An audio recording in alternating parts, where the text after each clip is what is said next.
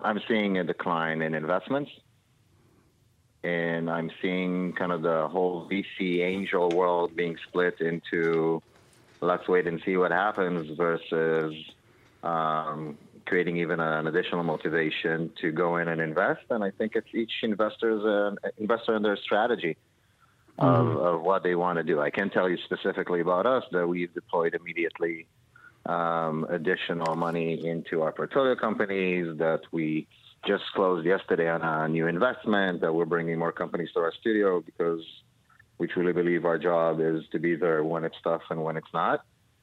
But again, that's that's for each uh, each firm to take their own strategy on how they see the situation. Some people are saying that you know this vaunted high tech sector is going to play a role in the economic survival and recovery of Israel. Uh, do you see that? Uh, allow me to put it in a different way. Um, the way I see it, the biggest risk Israel is facing today is our early stage uh, startup ecosystem. Hmm. And, and, the metaphor for that is simple. Uh, a farmer plants seeds, uh, anticipating the next season and the season after that to get the fruits.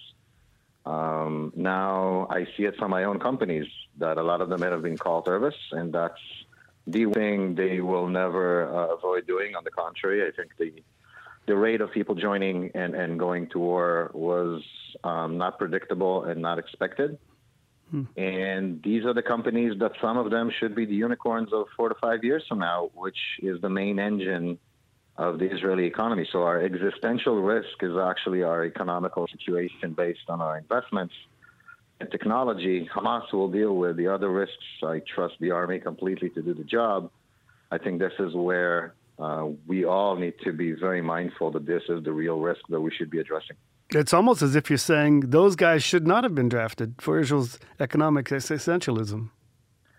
So I am at the age where I'm not called into service. I used to fly drones in my military service, so I mm. probably don't even know how these uh, the new drones even operate. Mm. Uh, which means that if these guys are qualified and go to war, uh, we should join the effort by making sure they have companies uh, to come back to.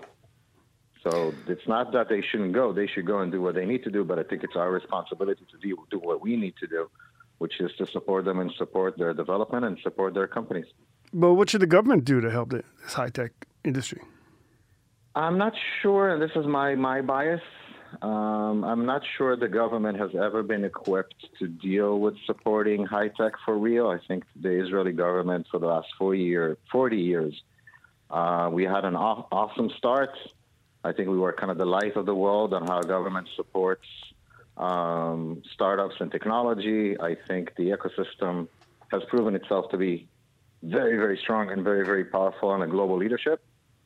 And I would not go to the to the government to find answers that were not answered before the war, and I think it's irrelevant. But is it, didn't the Innovation Authority help out with this, with the matching uh, grants and things like that? I so first of all, the Innovation Authority is the Israeli innovation and the government supporting uh, companies, and I think that's what ignited the whole startup ecosystem here. But it's too little, and and honestly, they don't have the tools and the capabilities to do this. This is um, this is like asking how to train NBA players to become better, um, and you need to have the skill set to do that, and that has to come from funds, from companies, from people who are dealing with development of products and building global markets on a daily basis. Well, how do you think uh, you're in your your industry you should manage workers these days? So, I I, I see two two trends happening. I see um, a lot of companies across Israel, um, as we call it, sending people on unpaid leave, which I understand they have to do to survive.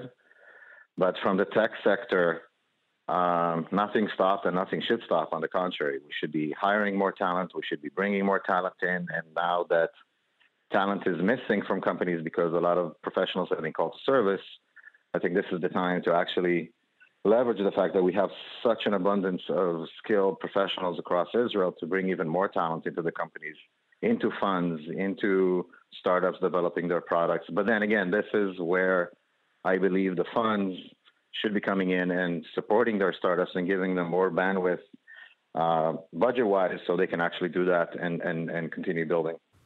Right. Tell us a little bit about the, your company. So our company is a fund that we've established about three years ago uh, with the notion of investing is only the small part of how do you support founders and how do you help them scale and grow. And we built a studio-based uh, fund which enables founders to come to us earlier than they would with other funds.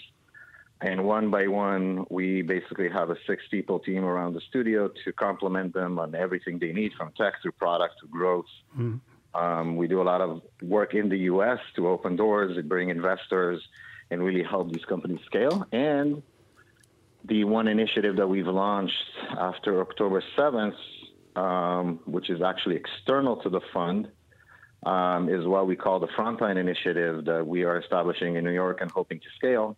Um, and today we're accepting applications from every startup in Israel that one of the founders has been called to service and we are basically creating a marketplace for these startups to promote their business, raise money, and open business opportunities mm-hmm. in the U.S.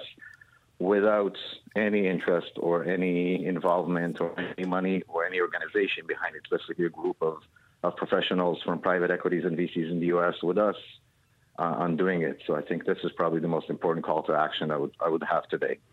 You know, Israel, besides being called a startup nation, is also considered the resilient nation, nation that rises up and survives and gets through this. Uh, are you seeing that manifested in any kind of way with uh, investor confidence? So yes, uh, I can speak to the investors in our fund who have just uh, allowed us to increase the velocity of the fund from 70 to approximately 100 million.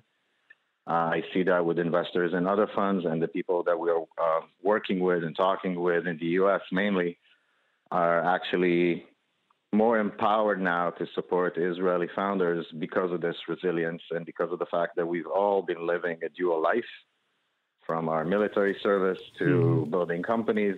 I think this is really what makes uh, the Israeli founders much stronger than others, much more, I would say, dedicated to the cause um, and on the flip side, the ecosystem here is amazing. I just spoke to some of the newly born, recently born unicorn CEOs across Israel who are just running around looking for where to help, where to support, and, and where to help build better. So I'm not worried that we're not going to do it. I'm just saying this is where we should put our efforts because this is really the, the existential risk we should be uh, taking out of the way.